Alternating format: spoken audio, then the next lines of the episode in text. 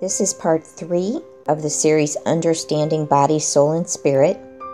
This is not a substitute for counseling, but it does contain this, the principles for spiritual freedom. So, in the first segment, we looked at habits, triggers, and problem behavior, how personality and defenses work. In part two, we looked at personality needs and how some things are out of balance and cause issues in our relationships and in our coping. Today, we're going to look at psychological strategies for change.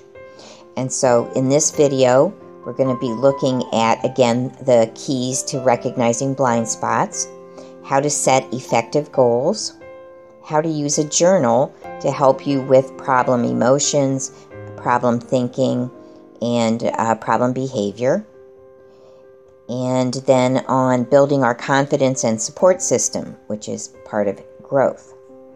Now, I talked a lot about blind spots in the previous videos, but you can think of those as overdriven needs. Uh, we develop these through maybe we grew up with an overemphasis on certain types of behavior where we had uh, significant unmet needs in certain areas. We might uh, be imbalanced there but these early experiences affect places where we have blind spots or are out of balance, usually in the form of some kind of excessive use of defenses, where we're stuck in a certain mode of doing things, a certain style of coping, and it leads to relational problems, recurrent problems in other parts of our life, or even addictive tendencies. So, we all have these areas where there's some imbalance. And now let's look at when you know something you want to work on, how do you start setting goals? I'm not sure where I found this method. I've known about it for a long, long time. This is called the OATS method of setting goals. O is you want to have an objective of what, of what you want to change. A is an activity to accomplish that goal. T is the timetable for how you want to uh, move on that activity that you've selected. And S is have a systematic checkup. Somewhere along the line, I heard the saying, He who aims at nothing is sure to hit it. And so, if we don't have a goal, we're really not aiming at anything. So, here's a sample of how to use this method. Let's suppose that you've recognized, maybe from the previous video, that you tend to do too much people pleasing and you want to become a little bit more assertive. So, using this method, your objective might be to become more assertive. The activity might be that you want to start expressing your preferences to other people in a considerate way. Remember, assertiveness isn't being bossy or confrontational, it's just being more open about your positive feelings and your concerns. So, the activity is you want to get more comfortable in expressing your preferences. The timetable would be at least once a day. You're going to express something positive, maybe. And if anybody asks you, like, where do you want to eat? Where would you like to go? What would you like to watch? You're going to express a preference. I would like to this, that, or the other. And then the systematic checkup is some people use a calendar, some people use their phone, and they put a plus on the days they met their goal, and they put a minus on the day that they didn't. So these are some simple techniques. You want to set reasonable goals. You make it too complicated, you probably won't succeed. If you try to implement too big of a change too soon, you're less likely to succeed. So you want to keep it something manageable, realistic, and then just build on your successes. Now we're going to look at how to use a journal to continue to grow as a person, to grow in your goals. Now, journals are very handy for a number of different things. I like to encourage people to use their journal to write down problem emotions as they come up, any triggers that they notice negative thinking that they keep encountering, to start tracking it, and then using ways to develop more positive self talk, more uh, positive thinking, and also some people like to use a dream journal because it helps them in all of the things I just mentioned. Now, in the first video, we looked at recognizing the things that contribute to our behaviors, to our thoughts and feelings. And so, if you start to notice those things, you can journal them. Once you've started journaling the problematic areas, you might want to start developing some coaching statements to help counter the negative thoughts or fears. So, here's a sample of some coaching statements that you could uh, use for yourself.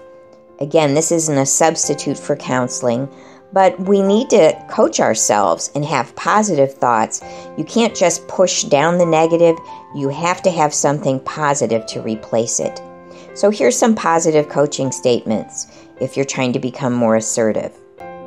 The people who care about me want to know what I think if I'm polite about it. I will feel better if I express my ideas more. I'll have deeper relationships if I'm more open in a positive way. I have the right to say when something bothers me. I can be polite and use an I sentence.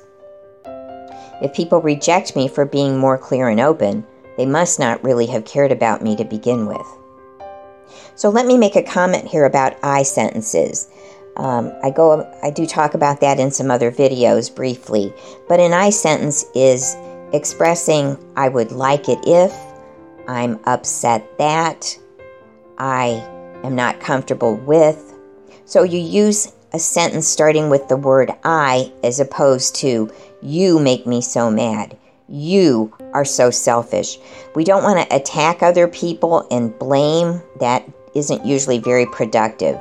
So you want to use a positive I sentence. Also, as you monitor your self talk, your internal dialogue, write down the negative thoughts, the things you say to yourself, like, I can't do this. We need to change to something positive. I can do this one step at a time. If you tell yourself, I'm going to freak out, that's not going to help you cope. So you want to change it to something positive. I can take my time. I don't have to be perfect. I can ask for help. But changing the way we talk to ourselves, writing it down, and then substituting those positive thoughts. Those are ways to improve your coping. So, that's a very brief summary of how you might use a journal. Another way that people use their journal is to track important dreams, dreams that stick out to them. This is very popular, and dreams are useful um, it can help us recognize where we're stuck in our growth. Uh, if we have trouble accessing emotions, dreams are raw. They're symbolic, but they're raw. They also show us if there's something that we're currently wrestling with or something from our past that we're still wrestling with. So, dreams can be very useful that way and I do have a video on that if that's something that interests you. But dreams are a snapshot of where we're at on any particular day. So we've looked at setting goals, we've looked at how to use a journal, we've looked at the need to have positive internal dialogue or self talk. Now I'm going to spend these last few minutes looking at how to build your supports and confidence. And as you might have guessed, I have a video on building self confidence. And so, um, just a quick review there. We need a sense of belonging, a sense of competence, and a sense of worth to have confidence. And you can work on your confidence through building your support system. Uh, I have some ideas there of how to do that. And also watching how you talk to yourself because the negative thoughts, the self critical thoughts, are very damaging to your confidence and it will affect a lot of areas of your life. There's also um, ways to build your confidence through using affirmations.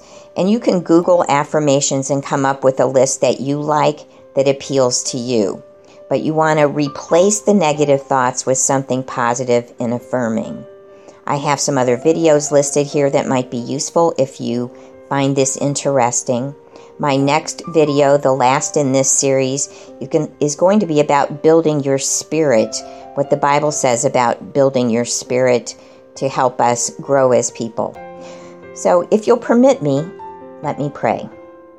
Lord, we thank you that you've given us lots of tools through our relationship with you to grow and be transformed from glory to glory. I ask you would bless this listener with wisdom and with supports to help them grow, to love themselves, to love you, and to love other people better. In Jesus' name we pray. Amen. Thanks for listening. If this helped you, check out my other videos on YouTube you can listen to my brand new podcast, Life Without Baggage, on Apple Podcasts, Google Podcasts, or Spotify. You can find my books on Amazon or visit my website to find out about scheduling a speaking engagement. Thanks for listening.